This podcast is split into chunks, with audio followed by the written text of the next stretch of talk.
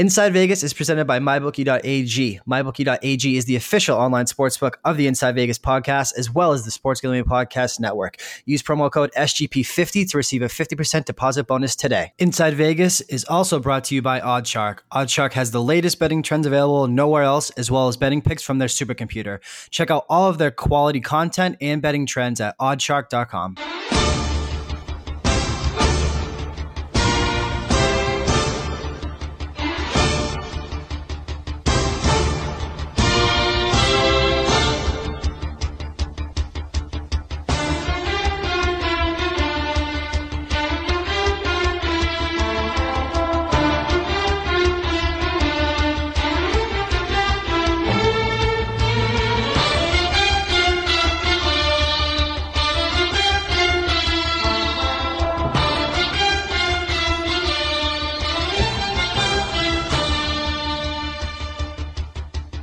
Welcome into another episode of the Inside Vegas podcast with your boy CP.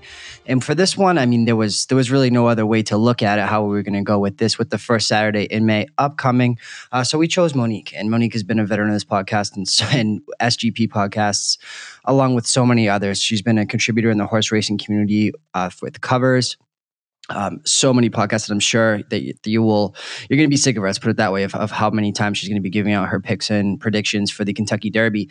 Um, but with this niche handicapping kind of mini series and everything that goes along with it, there was no other logical choice. So Monique is going to be uh, joining the Inside Vegas podcast to talk all things horse racing as kind of a niche market and to kind of get you guys into it um, from kind of the ground level and how you can start making money betting horses. Um, betting horses has kind of a negative connotation with it that that is carried, you know, degeneracy or these people that are betting, you know, the most random races in the world inside a sports book Monday through Sunday. It really does. But when it's done right and it's handicapped the right way, uh, it's proven to be profitable because Monique has made a very good living betting horses professionally for a very long time and writing about uh, such things.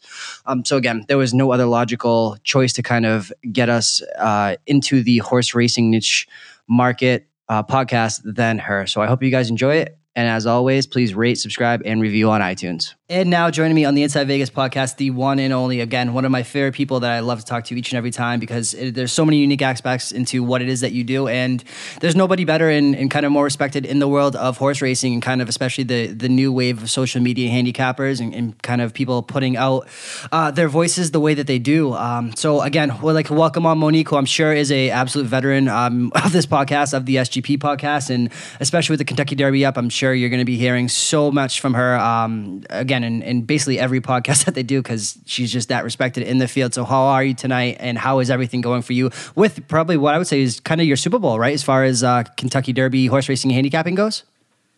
Yeah, you know, it's a, it's a great time of year. Uh, not my favorite for racing. I much prefer the breeders where you're getting not only three year olds for the most part, but you're getting just a huge, the pools are, well, I mean, the pools are great for each race, but that's my favorite time of the year. But you know what? The Kentucky Derby is probably second in my opinion. But yeah, it's a great time of year. Uh, playoffs with every other sport too. So it's been chaotic, but I mean, you can't beat it. For all the downtime you have with sports, when it's so busy, you honestly can't complain.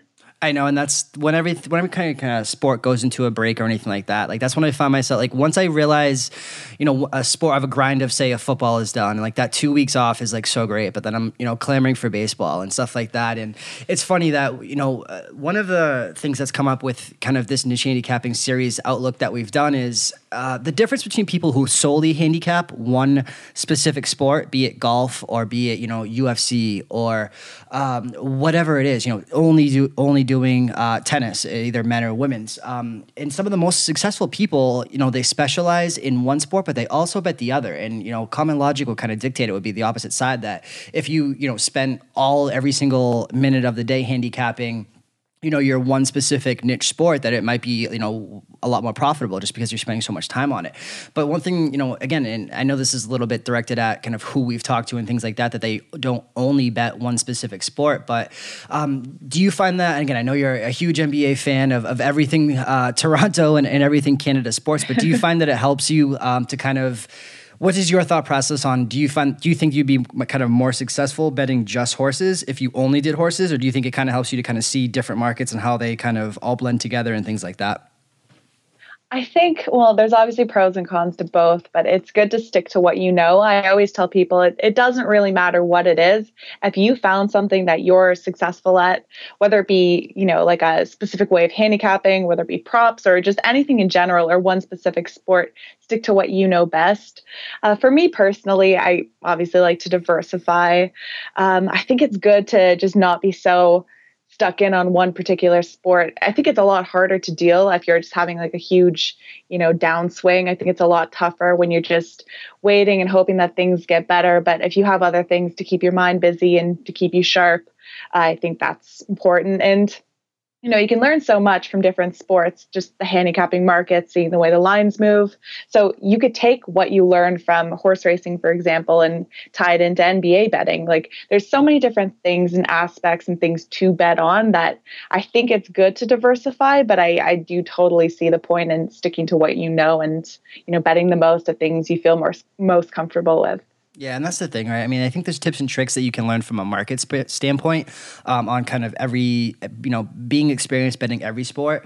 Um, and again, and maybe you, know you put you know a two percent stake on on what you specialize in, and everything else that you kind of do day to day is a lesser stake. But again, it's just different strokes for different folks. But it's just something that's kind of interested me in doing these series now. With this being the um, fourth installment uh, that you know uh, the the connotation was always kind of if you bet one thing and you're very good at it you know there's maybe not a need for it outside of you know what me and you love of being the degenerate tendencies.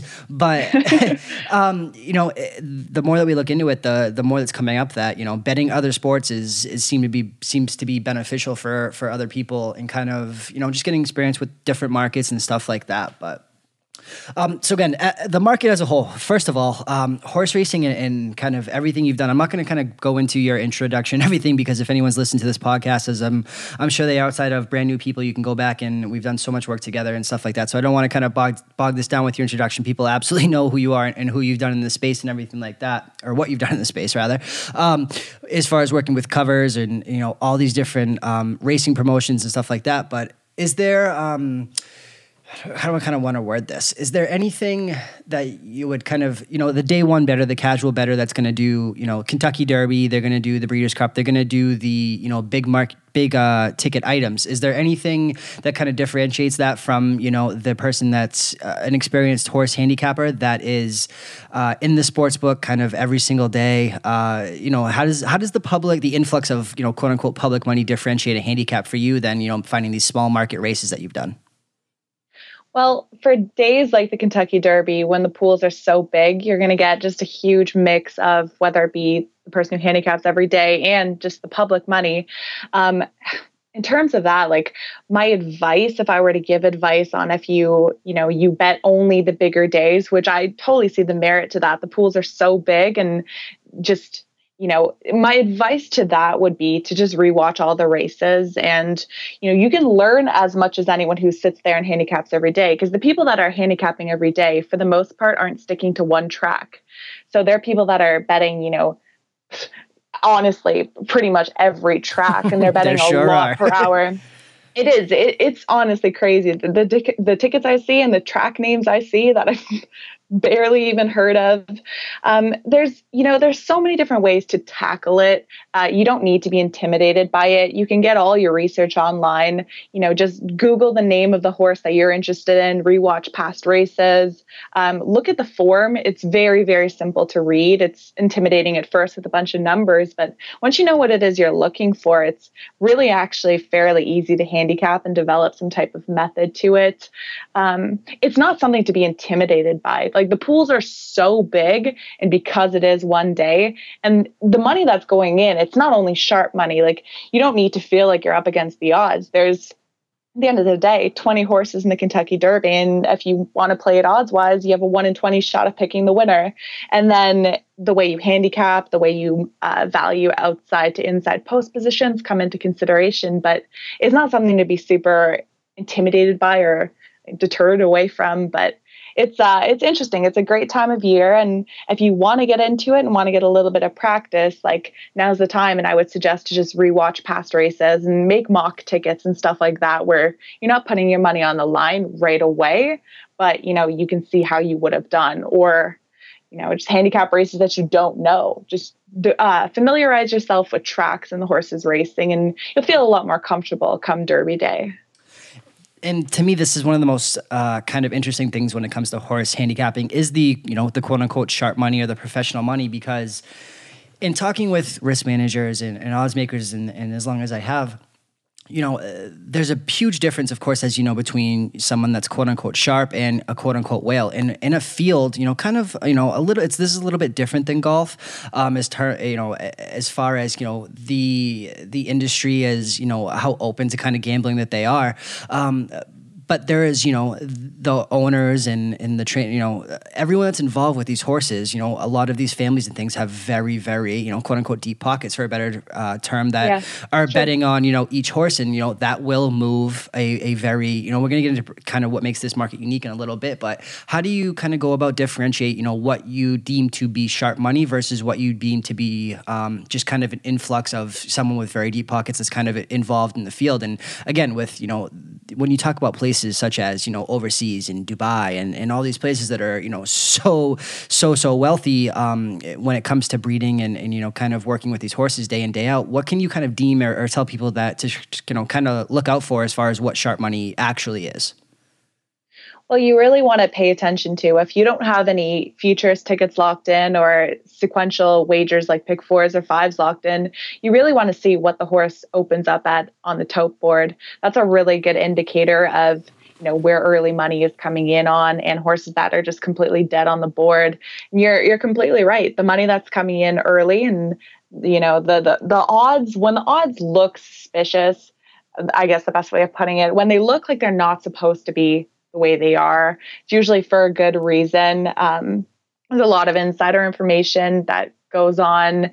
And I mean, you know, to each their own. Um, a lot of grooms, a lot of people directly involved with the horses. Well, they don't have the money. A lot of the time, you will, they'll know a little bit, and the trainers will obviously know best and owners, but, you know, pay attention to the horses, what they open up at. Uh, it's a really good indicator of that. And if a horse is very, very low morning line odds, and then you see them bet really high or not bet at all, it's usually for a good reason. And I would, whether or not you want to back that horse or just reevaluate, is I guess the best way of putting it, and try to figure out why it is someone's bet more than they are or not bet conversely at all.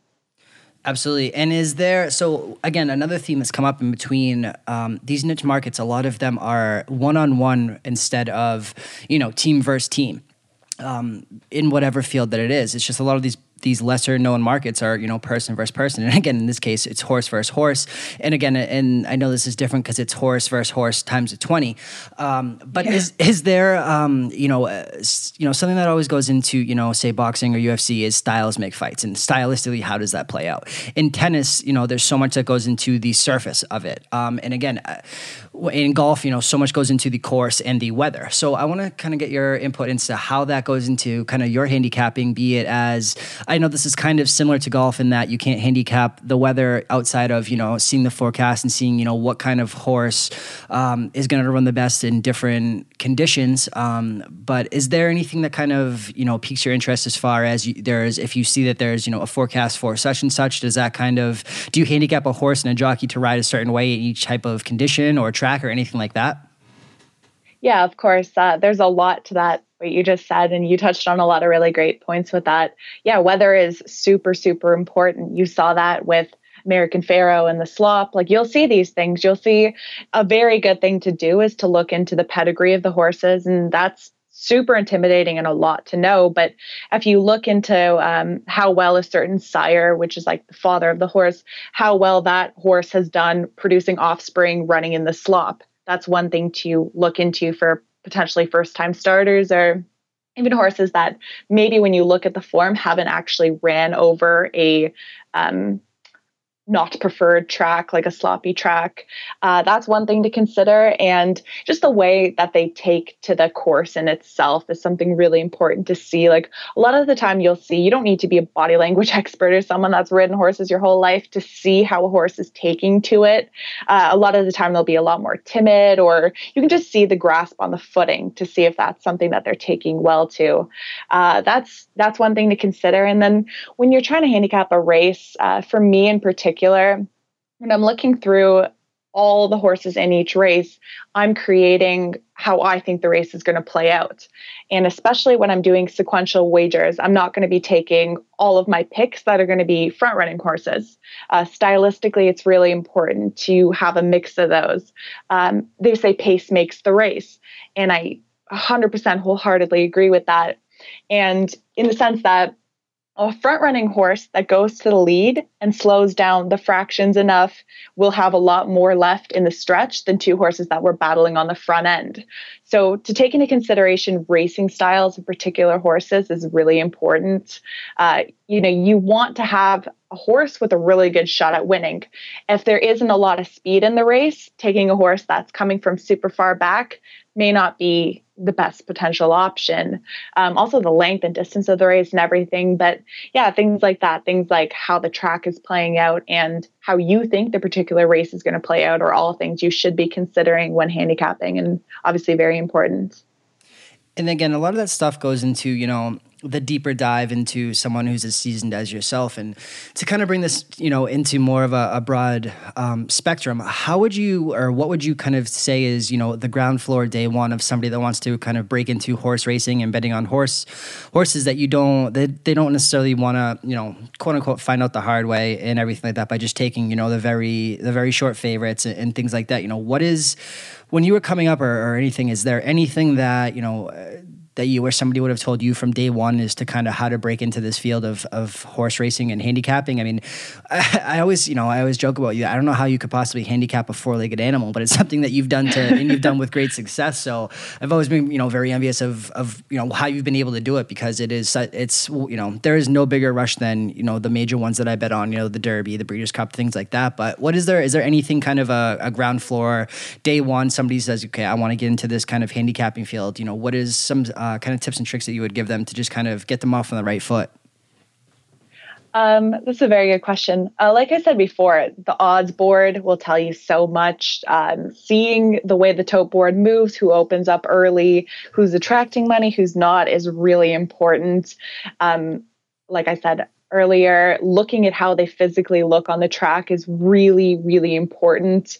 Um, and I think really just playing into trends. I think a lot of the time, sit back, watch a couple of races, see who you would have picked, see how well they would have done is really important. You know, you don't want to be too overconfident in one race, um, whereas you don't feel so good in another. So I think there's a lot of merit, and especially once you kind of familiarize yourself with a little bit. If you're looking for bigger prices, bigger payouts, don't be afraid to take a long shot. While favors are hitting the board, uh, you know, in the top three frequently. Don't be afraid on odds. Odds are really, you know, odds are going to be affected a lot by the opening line. And the opening line is usually set by a person. So there is room for error in that sense. There have been, you know, a lot of places that have adopted the, um, what's the word of it? Like technologically i guess technologically advanced way of coming up with a morning line in that way but there is room for error. So when you're looking at a form seeing someone at 20 to 1 morning line doesn't necessarily mean that's what they're going to be. So don't be afraid of odds. Don't be afraid of posts and just you know your eyes can grasp so much the way you see things the way you see it. You know maybe it's just taking a hot jockey a jockey that's been riding really well won the last two races. You know if, if they're just riding really well it doesn't necessarily mean they're getting the best mounts. It could just be you know that they're putting themselves in the best possible situation to win or it could be that they're the best jockey at the track on that particular day. So i think don't be afraid of playing into trends or you know if if a jockey's won two in a row don't think oh impossible he's had his quota of the day you know there's a lot of things to consider but i think most importantly if you're going to be betting them it's not to be afraid of price horses and to sit back, watch a couple of races, familiarize yourself, and then start small and then place a couple wagers here and there. But odds really don't mean anything. Exactly. And, you know, I had a friend who bet horses out in Vegas for a while, and he was always like, look, if push comes to shove and you want to bet a race, especially in these major races, just look for Bob Baffert, find out who his horses are, and you, and, you know, you can do a lot worse. Have you ever, um, are you familiar with the Showtime show Billions by any chance? Then that you said this? I am, but I haven't seen it. There's there's a I'm gonna put this up on the um, on the website page uh, for this podcast. There's uh, the main character. The name is Bob uh, Bobby Axelrod. He runs a um, like a hedge fund, and he's there's this like dark scene where he's sitting with his lawyer, and he was talking about you know how he got into. There's a lot of parallels between kind of insider trading and the SEC and gambling and stuff like this. It's one of my favorite all time quotes, and they were like, his, his, lawyer was basically asking him, you know, um, how he got into kind of gambling and stuff on the side, and he was gambling on horses, and he was like, I watched the the odds board, um, and it told a story. It always will. This place gave me my first real look at how the world worked. I watched people running toward the betting window with high hopes, no plan. Then I watch them walk away from the track, ripping up their tickets in disgust. That wasn't going to be me. You didn't bet? No, I bet. I bet, but first I figured out where the sharp action was, where the guys who had a plan were. Guys who grinded, took the guesswork out of it. They knew which drivers had been rested, they knew which horses were ready. They also knew which ones were on last legs. How'd you meet those guys? I didn't at first. But I figured out that they always bet late and they bet heavy. So I started watching that instead of that. The numbers told the story, they always do. Well, I started making bets of my own, you know, the right ones. And once I understood what had happened, I watched the track to see how it happened. And to me, like it was one of the things yeah. that it's. Uh, I'm gonna put this up and I'll send it to you. It's one of the, the most fascinating quotes and the and the best kind of parallel to, to gambling and, and TV shows absolutely out there. But um, yeah, it's it's very interesting. To to me, uh, odds tell the story maybe more in horse racing than any other sport.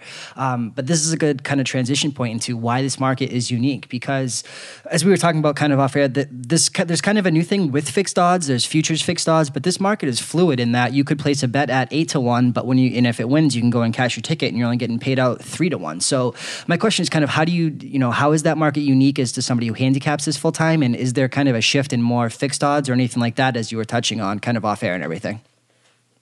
It's tough. It's like you're completely right. I really like that quote, by the way, and I'm probably gonna have to check out that show for sure. I'll send but it to you. It's, it's, it's one of the best like pure parallels to gambling I've ever seen in the world. No, it sounds great. Um, it's tough. It's tough when you know that the odds are are moving. But the advantage when you actually familiarize yourself with an odds board are the odds are moving based on money coming in. So that's one thing you have to consider is that p- the money is coming in, and that's how the odds are moving, whether it be up or down. So I think you know it's it's really important to pay attention to that.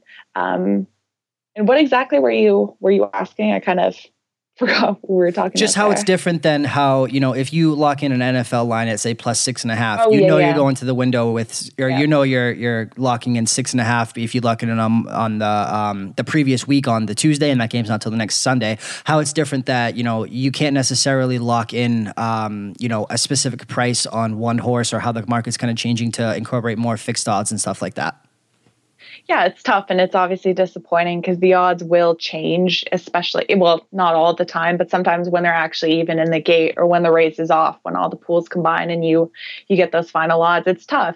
Um, there's really nothing you can prepare for it. Uh, you can watch and see the way it moves. Um, a lot of sites for me personally, it's Horse Player Interactive, but they're Canadian. It'll show you where the horse is at certain intervals towards post time.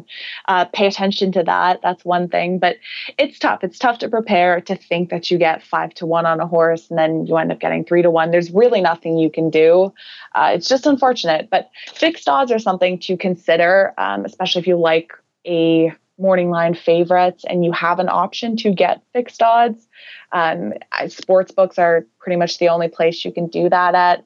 Um, I think you're a lot less affected by those odd changes if you're handicapping like a sequential wager, so like a pick five.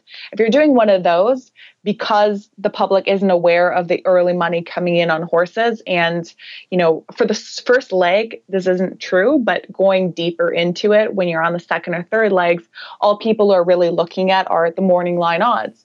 So you could have a horse go off at two to one at post time, but still be 20 to one in the morning line odds. So when you're betting a pick four or pick five, you will obviously reap the benefits of that.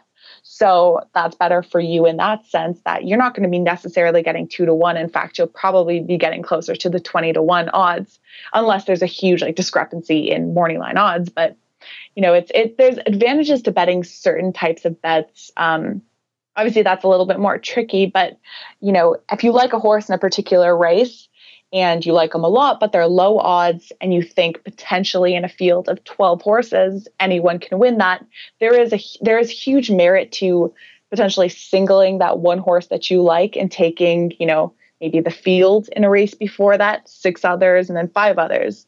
And that way you're getting not two to one on the horse, but you're potentially getting like a hundred to one because it's so much more difficult in picking them in a sequential order. But really, it's not really having much handicapping. You're just clicking the all button and taking everyone and hoping for a long shot. But I mean, there's there's some merit to that. Obviously, you can lose a lot of money doing that. But you know, handicapping and betting tickets based on one particular horse, it's great. You know, it's great. You're not getting the two to one that you would necessarily get. You're getting way better odds if long shots hit. But you know, who knows? And it's it's it's a lot of fun, obviously. Is you know these more exotic bets? Um, are they uh, within the horse racing community? Um, are they looked at more as you know how the kind of more informed public, I'll say, you know, kind of use these two, three, four, five leg parlays or teaser opportunities or things like that? Or are they something that's kind of taken advantage more if you can hit an exacta or you can hit a try or, or anything like that? You know, is I guess my, my question to that is are they looked at more as a sucker bet or is that something that professionals and, and people like you that are as seasoned can kind of take advantage of being that there's they're so fluid and that you don't have to hit things exact as long as you can hit kind of the top three in any order, the top four in any order or, or anything like that? There's well, those bets they've been around for a long time, but they're coming out with new ones like the, the rainbow one where you're not winning the whole pool, like a rainbow six. You're not winning the whole pool. You're splitting the pool, but if you're the only winner, you win the whole pool. Like these are like certain like sucker bets. Those are more them, or the one where you pick just the top three finishers. You pick if your horse finishes in the top three in like the whole 10, 10 horse, uh, 10, 10 race card, then you split however many other people had it. Like those are like convoluted bets. I'm not a fan of those, but I really like like the pick four wager where you could just change the base amount. And if you feel more comfortable on that, you could hypothetically have it 10, 20 times. So whereas the payout's going to be paid in $1, you'll have it 10 times that amount. Um, like I was saying earlier, if you like a horse in particular and they do just so happen to be short odds and you think there's going to be long shots along the way, I think there's a lot of merit to singling that one particular horse and then building a pool, uh, picking a lot of others around that horse. Um, it's it's tough. It's it's to each their own. I know a lot of people that have been really successful just sticking to one race and just doing pure win wagers. But for me in particular, I do like those pick four, pick five, pick six, um, especially now that you can bet them for literally 20 cents if you bet it completely straight. Um, I'm obviously attracted to those big payouts, and who isn't? Mm-hmm. But now that they're actually a lot cheaper to bet, and you know, there's a lot of money put into them and they're so hard to hit that if you're feeling confident about it, take a shot. And you know, who knows, there are huge payouts, especially come Derby Day. And that brings me to my next point with Derby Day, because it's something I find myself kind of betting a lot more of uh, lately, especially with the Triple Crown events and kind of these uh, more well known events is the matchups. And so I'm curious to get your kind of perspective on that because to me, I'm someone who likes to eliminate variance, right? So if I can just handicap yeah. kind of one horse against, you know, one horse or be it one horse against the field to win or, or whatever it is and maybe parlay some of that or, or kind of get away, you know, navigate the juice as best I can are matchups anything that you've ever kind of dug into as you know a, a pretty good uh, you know a bet or, or, anything that's you know you've been able to find an edge in, in different ways and things like that? Or, or have you kind of been sticking with you know your bread and butter and stuff like that? Because i think that matchups have they're only been I, I think that they're only offered for the triple crown events and maybe the breeders cups you know a couple other things that are more uh, well known and a lot more public money coming in. But to me matchups has kind of seemed like the way to go. Um, i'm curious to kind of get your thoughts on that yeah, I saw matchups for the first time maybe like three years ago, and I thought those were honestly, I thought it was fascinating. I think I placed a wager on one of those. Uh, the problem is, well, I mean, it's not really a problem. I think you have to pretty much find the one long shot that you think are going to overperform their odds. But then I think about it and why not just place, you know, a win place show wager on them if they are 60 to 1 because what are you really getting minus 120 if you're taking one horse to finish better than another. Yeah, they're lumped in like in between odds. So like if it's like, you know, say there's a plus 400 and the next closest one is uh, you know, plus 650. Those two would be, you know, minus 110 against each other and it kind of goes like that. Um, but then the, you know, and then all the way through down. So say like the 3 or 4 uh, highest odds horse are in a matchup together, four or five, whatever. But then they have some that are obviously like, um, like Songbird versus the field comes in, and you can kind of get a, Yeah, a yeah. different price, or you know stuff like that. Arrogate versus the field, or Arrogate versus you know the seventh ranked horse at you know minus three hundred or whatever it is. But some books will let you parlay and stuff like that. So that's what I was kind of curious to get your take on. I think that's interesting. I really do. I think I think if you can stylistically figure out the way a race is going to be ran, you don't have to figure it out perfectly. But if you think there's going to be a lot of speed in the race, I do think there's some merit. Or if you think there could be a potential speed duel up front, I think there's a lot of positives to picking a horse that's going to be a closer. I think a lot of the time horses are overvalued based on certain things.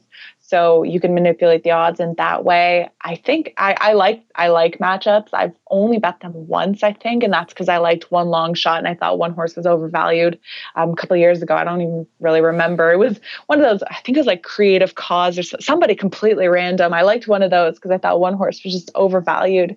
But I think yeah, I think that's great. I, I really do. But I think if you're going for the longer longer odds horses and you actually think that they have a shot at potentially winning or potentially coming in the money, I think you're seriously missing out on value. And I think you should just win, play, show that. To be honest.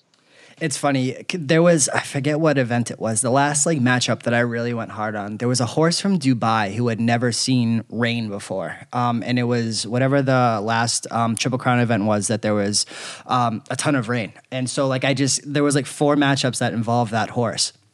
And um, I just played him every single way. Like I round robined it, and I think I don't even think he finished. Like he bucked like as soon as he came out of the, the starting gate, and it was like the best. It was the best thing in the world. Um, but is there? That's you know- actually really interesting. That's Yeah. a good. That's a good angle because you never know how they're going to take to a particular track. Like that's the advantage to North American racing in general is you will see on a past performance line itself. You will more often than not see races that have been ran over a whether the turf is listed as good or if it's if the uh, dirt is listed as sloppy, you'll more often than not see that type of variance in it.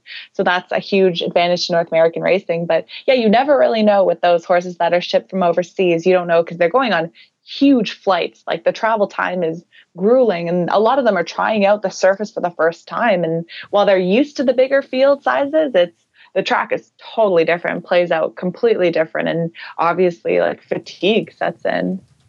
Oh, of course. And again, that, that kind of goes into the stylistically thing. And it was something that I was like, I'm either going to really regret doing this or or what it was. But it, it was 2017 Kentucky Derby Thunder Snow. That's what it was. Es- or Essence of Ooh, Dubai. Yeah.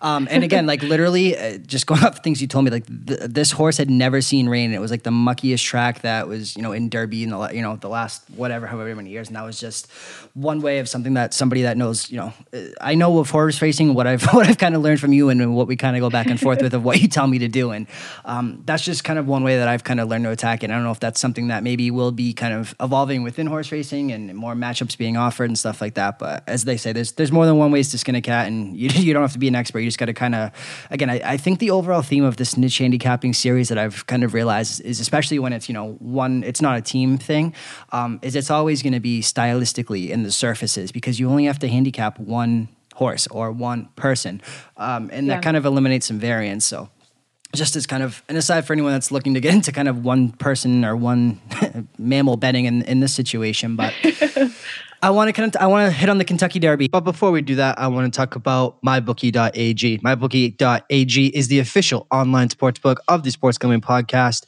and the Inside Vegas podcast as well. Mybookie.ag has all your up to date odds for the Kentucky Derby, NBA playoffs, and everything else you could possibly dream of. It's also by Oddshark. Uh, Oddshark.com, a friend of the podcast, John Oddshark, who does fantastic content and great work over there. Uh, and they also have uh, picks from their supercomputer. Uh, only available for them. Uh, Oddshark has trends you will not find anywhere else. Uh, so www.oddshark.com. So again, as I touched on before, there's I'm sure you're going to be four, five, six times a week doing podcasts because you are the absolute person to go for in this field. So I want to get the kind of the first view from what you've kind of see. Um, again, I'm looking at mybookie.ag right now for the Kentucky Derby odds. The favorite right now is Justify at plus 400. Next one is Good Magic plus 750. And again, not to put you in the spot as kind of your first, uh, you know, winner or anything like that, but I want to talk about the, the first Sunday, uh, first Saturday of May is what's going on with the Kentucky Derby and, and kind of what you're seeing is to kind of the biggest race of of kind of the year. Yeah, it's I love that the favorite is four to one. That's great. That's a huge relief to see. Um, honestly, with American Pharoah, that was one horse that pretty much everyone that was involved in racing saw and knew that was someone super special. And he just so happened to get I'm pro- I might get a little hate for this, a really weak crop of three year olds he faced up against. So I mean, I I took huge advantage of that in terms of futures and betting him on Derby Day itself. But I love that it's so wide open this year. And when it is so wide open, I hate to lock in any type of fixed price because, especially if you're not someone that's afraid of post positions, which I'm not, I'll pretty much back anyone out of any post position. Obviously, stylistically, the way they run matters. But when you're looking into all these numbers, like especially closer to the Derby, you'll see all these stats on how well a horse is, how well post 17 has performed and how well post one has performed. But that's really, really hard to consider that in particular because, you know, the horse matters, obviously. So the number is going to be affected a lot based on the quality of horse that's entered. A lot of most most of the time, a, half the field belongs at least, but there's a lot of the time horses that you know have no shot and they're entered just so post 17. So that number is going to get skewed in that sense. But there's a lot to look for. I've definitely slacked in my handicapping this year. I think part of that is because I haven't really been following, or I've been following, but I haven't really been betting the prep races, which is something that closer to Derby time, I'm going to rewatch all of those. Um, I see what I see, which is good, is that a lot of people are on a whole bunch of different horses. Like the one I've heard the most about is obviously Justify, Magnum Moon, and Mendelssohn. I think those are three I would say standouts. Haven't really heard much about Good Magic, but for me, in a wide open field, I'm not taking any less than eight to one. And for me to bet it, because I think it's far too late to be betting on futures, I got to see what the odds are like Derby Day, who's training well.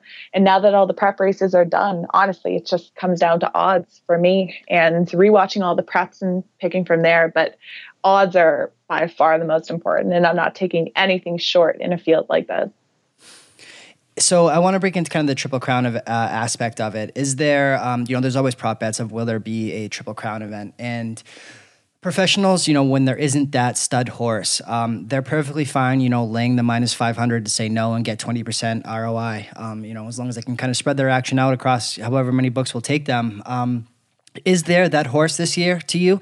Um, be it Justify, be it um, you know whoever it is. Is there any? Do you see a Triple Crown event kind of or Triple Crown horse kind of coming out of of this field, or do you think that you know maybe it is you know a minus twelve hundred and you know or a minus a thousand, you're only going to get ten percent ROI if you're kind of comfortable tying up your money for a little bit like that, or is that something that you've kind of looked at as you know I don't want to say quote unquote bankroll builder because you can get absolutely killed like that, but again this is this is something yeah. when when there's not that horse that professionals have been notorious for laying. Um, and again, this goes back to the the no OT prop uh, in the Super Bowl that you know professionals have been perfectly fine laying the minus one thousand to get the ten percent ROI. Um, you know, for the max across many books is that you know there's a reason that that prop goes through the roof. Uh, you know, with you know quote unquote reverse line movement every every single year. Um, is there uh, is there that horse this year to you, or, or would you kind of again, and not that we're advocating anyone lay you know minus a thousand on a no bet, but but do you see that that horse coming out of this field this year? No, I don't. And I think if you are potentially interested in placing no for one of those wagers, like is there a Triple Crown winner to place no? I think your best bet to bet that is you know, hope that the favorite wins the Derby and that you'll maybe get minus 400 on it. Or, you know what, maybe even better than that if Justify goes on to win, because that's one of the most hyped horses. But I think no, I think it's, there's a reason why American Pharoah was the Triple Crown winner and he got so much hype going into it and after it. There are very, very few Triple Crown winners in history, and that's for good reason. It is so difficult to win on such a grueling schedule and the difference in distances on each race and just the field size of the Derby, field size of the Belmont, and who knows with the Preakness. But it's tough. It's so incredibly, incredibly tough. And you don't know what's going to happen come out of the Derby or the Preakness. If you win the first two legs, what if you're, you know, what if there's an injury? What if there's an eye infection? What if there's something? So many things you need to consider and so many things that could happen. And even training from one race to another, you never know what's going to happen. So, I mean, I would never take odds like that, but maybe if Justify wins the Derby, I'll look into no for a Triple Crown winner. But I just think it's so incredibly difficult to have a horse that can win at those three varying distances. Like that is so, so, so hard to do. And there is no standout. So it's it's tough. It's one of those wagers that, you know, you look at them and if you want to say yes, the odds are fantastic, but it's just so unlikely. Again, it goes back to what, you know, what is a sucker bet and, and what is not. And to me, you know, when there's that horse I think you kind of hear about it, and maybe this year is a little bit unique, or, or maybe the you know the actual kind of answer to this is that the past years have been more unique when there was kind of that horse that was going for it and that was that hyped up. But again, as somebody that knows what you tell me about horse racing, uh, there hasn't been that kind of you know build up and, and hype. And, and again, um, do you remember what American Pharoah was or what he closed at for? I mean, he was a, he was a minus money favorite, right, for when he went off on the uh, last year's Kentucky Derby he was he was really low. He was what was he at? It, honestly, what was he? I don't know. Um, he was he was really low, and he should have been because he was fantastic. Every single race, every single prep race he ran, everything he did, drew a good post. Yeah, he was he was low, and I believe me, if I'm betting a favorite and I'm taking less than three to one in a 20 horse field, that horse must be much the best, and he he really really really was. And honestly, it was kind of never in doubt. He won all of those complete incomplete dominant fashion and I think a lot of that is to who he was up against. I think but I think he was just the horse of the decade and he was he was absolutely incredible. I couldn't agree with you more. And as somebody that's had some of their sickest beats in, in a sports betting world, I'll never forget Arrogate and Songbird. That the the literal whisker on his nose that I lost lost a pretty big amount on that yeah. that one. Um, horse racing, I'll tell you, if you if you've never done it, it is again. There's nothing more exhilarating as a sports better for as little time as these races uh, last than than horse racing. And um, again. Uh, the one thing that I want to kind of bring this around to is that I'm asking everyone in this niche uh, series is is legalization and what that will do for their specific market. So I'm interested to hear what your kind of take on it being is that you are um, living in Canada and Canada is an already endorsed legalized sports betting.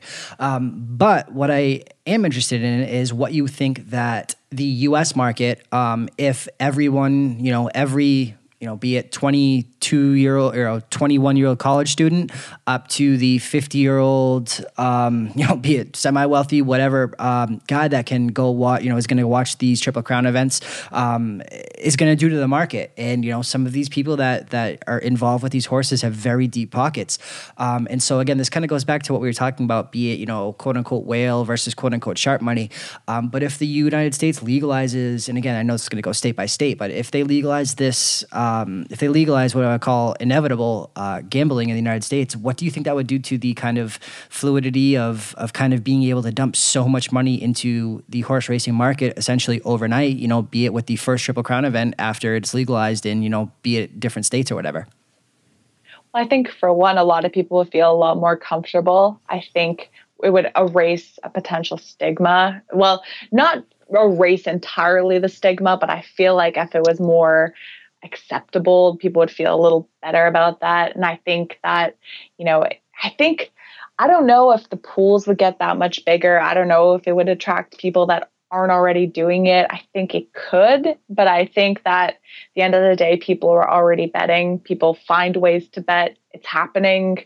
I, I don't see why certain things are not legalized. Obviously, state by state. I do understand why it's not, but it's something that's happening regardless. I think you might as well embrace it. Um, I think for horse racing in particular, I don't know how much it would do for that, but I think you know it's it's important to legalize it. It's happening. Um, I think it's much more important for other sports, but I think for horse racing, it would obviously be really important. And I think for stigma as one thing in general, I think that would really help with that. Is horse racing different to you in any other way? Because, you know, when you talk about, you know, pools and things like that, right? So the NCAA tournament term, tournament, that's a great word, tournament, um, is probably the most notorious for office pools in the world, right? And then after that, I would say maybe the Masters and then uh, the Triple Crown events. So gambling is something that's kind of always gone with horse racing, be it legal or not. And horse racing, you know, especially the Triple Crown events, they have always had, you know, they literally have handicappers on, um, you know, during these Triple Crown events, you know, giving their picks, giving their yeah. their exacta boxes and stuff like that. So uh, I think that horse racing, maybe outside of you know skins golf golf and things like that is probably the most far along. And again, I know that this is a little bit different in that there's not one, you know, with, with golf, it's the PGA Tour, right? With tennis, it's um, ATP, WTA, whatever it is for men and women's.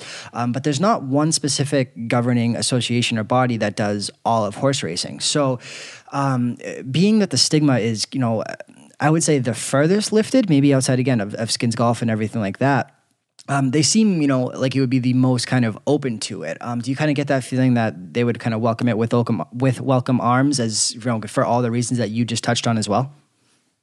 I do. I think, yeah, I think that people, for the most part, horse racing are one of those things that come alive during maybe two parts of the year. People are, all, most people are interested in the Kentucky Derby, and then from there on out, maybe the breeders or the Pegasus, which is something newer that they started, which I'm not a huge fan of, but I mean, you'll be attracted to it based on the purse money and then I guess the amount of money that goes into it. But I think that because it's only bet so heavily during particular times of the year, I think it's something that would be a lot more easier to, or sorry, not a lot more, would be a lot easier to legalize, I guess.